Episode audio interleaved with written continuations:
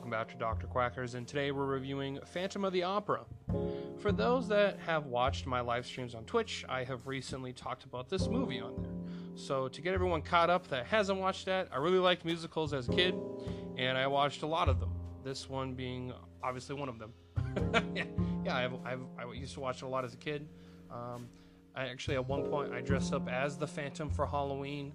Um, yeah, I think that's a little bit of backstory you get from me. Um, I haven't seen this movie in a long time, at least not all the way through. My mother really liked this musical, so that's initially how I was introduced to it. So, yeah, that's that's all the backstory that's needed. this was originally a book. It was made into a silent film with Lon Chaney, and then Andrew Lloyd Webber wrote it into a musical in the 1980s, went on Broadway, all that yada yada yada yada. And then finally in 2004, Joel Schumacher, the guy that wrote Batman in the 90s with Batman Forever and Batman and Robin, uh, turned that into a movie. So, yeah, that's that's how this came to be. Aren't you so happy that you know that? I should preface this before I get into the review itself. I am not a theater kid. I enjoy them, but I never did theater, nor am I hypercritical of movies of famous plays and musicals. What I mean by that is that something I've always noticed. Like I, I watch uh, a lot of YouTubers and I listen to a lot of other podcasts obviously, uh, that review movies and talk about stuff. And I notice a lot of people that are into theater are very hypercritical of anyone ever putting the, these stories to film besides putting them on stage. They would be on stage, and they will always be inferior to the stage performance. Arguable, arguable point. I don't feel that way. So that's why I preface this with that. I, I don't feel the same way. So if you're a theater person that's coming to this review, um, I'm not going to be as critical you as you may be about it being a movie. That's why I figured I should say that before I continue. The best part of this movie are the costumes and all the sets. It looks really cool, hyper detailed. Uh, my favorite set piece in the whole movie is the masquerade scene, especially with the Phantom's costume. He has a cool ass skull mask and he's wearing all red. I like it. It looks cool. I enjoy the color palettes. It's really interesting. Um, yeah. so yeah, that's the best thing I can give it. You can tell almost all the budget went to that part of the movie. Joel Schumacher likes visuals in his movies. You can always tell by looking back at Batman Forever. It, he wanted it to look like a comic book, and if you look at the color palettes, it really does look like a comic book. Uh, when they use dark colors, they usually, you know, highlight it with purples and blues, and they use a lot of those colors in the movie. So, yeah, you can tell he's more of a visual director, which is fine with me. Sometimes I like hyper visuals in movies, and I think it works for this because it's very much a gothic love story. So having you know sets that fit the tone are rather important, especially like in graveyards or an opera theater. You need shit to look spooky and fit the tone. It's about this guy that's insane and he's murdering motherfuckers, but he also loves the a singer and a ballerina there, so it needs to fit. Now, all of the background music is really loud and often overshadows the actual singing. I don't know if they do it to cover the mistakes of the cast or just overlooked this and was like, what if we just have loud, bombastic orchestral music playing over everything and everything we do? Sometimes it's silent, and I think some of the best parts of the music, or when they sing, is when the background music's quieter And yeah, I just I'm like, why is this so loud? Like the dialogue is so quiet compared to background music. The the music, a score of a movie shouldn't be overshadowing every scene. It, it need, it's supposed to blend with the movie. It, their full attention shouldn't be like, wow, this music's really loud the whole time. In a musical, so that's even more important. This is a musical, and I can't hear people singing. I don't know. Like like I said, it could it could be that hmm, some of these cast members can't sing that well. Uh, play the music really loud over them, um, and that could be it. Uh, there are times you can tell that someone is very much uh, dubbing or trying to um, mouth the words in a scene, and they're going to add the singing in later. Uh, specifically with Raoul, the, the other love interest of Christine, you very much tell with him.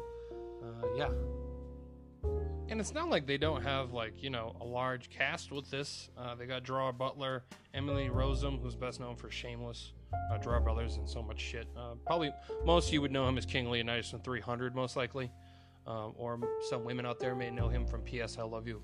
I'm not sure, but who knows?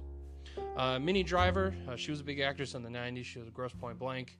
Uh, she was in the Good Will Hunting, movies like that.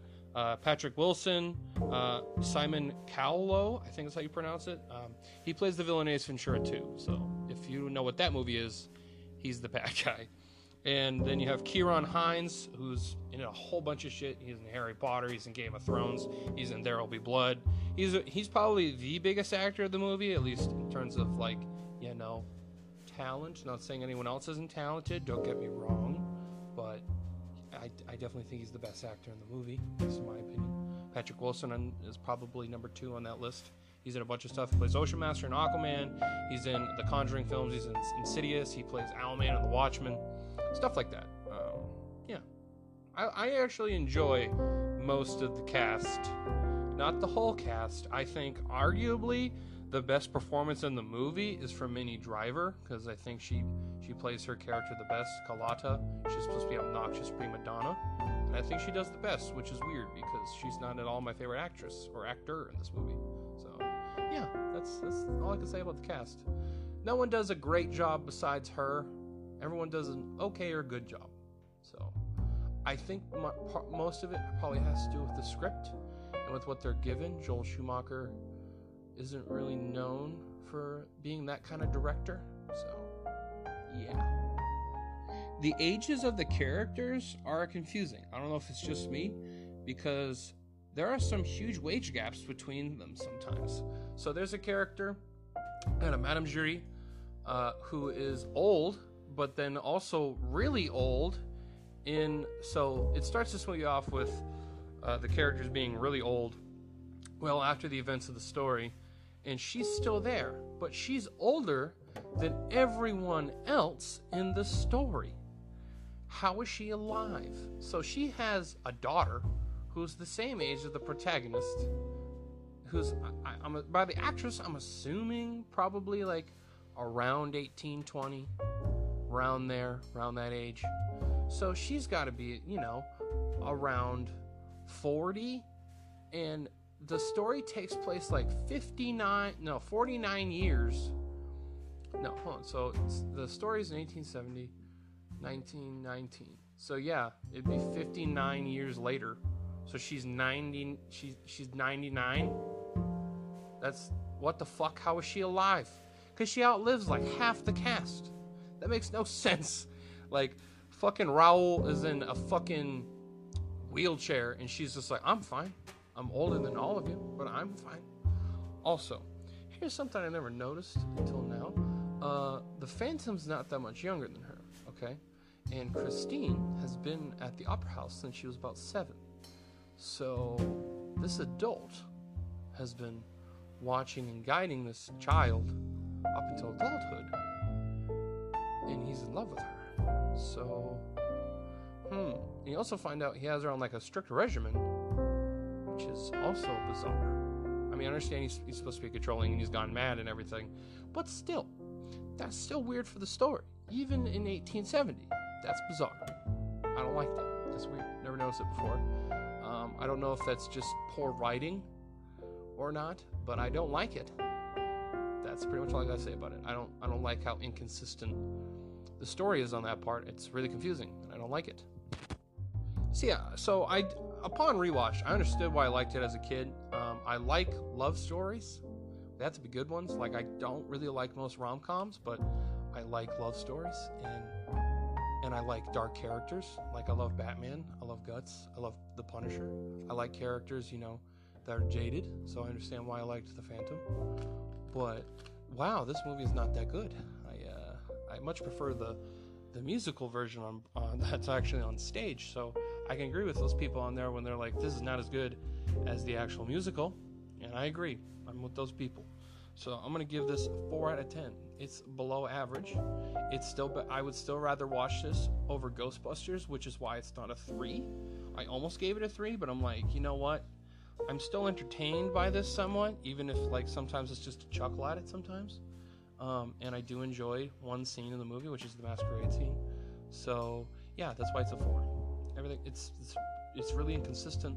The music can be very obnoxious, and the story sometimes doesn't really make any sense. So yeah, that's why it's a 4 out of 10. So, hope you enjoyed this review. If you did, I have a whole bunch of other reviews. If you'd like to go give those a listen, I highly appreciate it. So, stay tuned for the sponsors, please.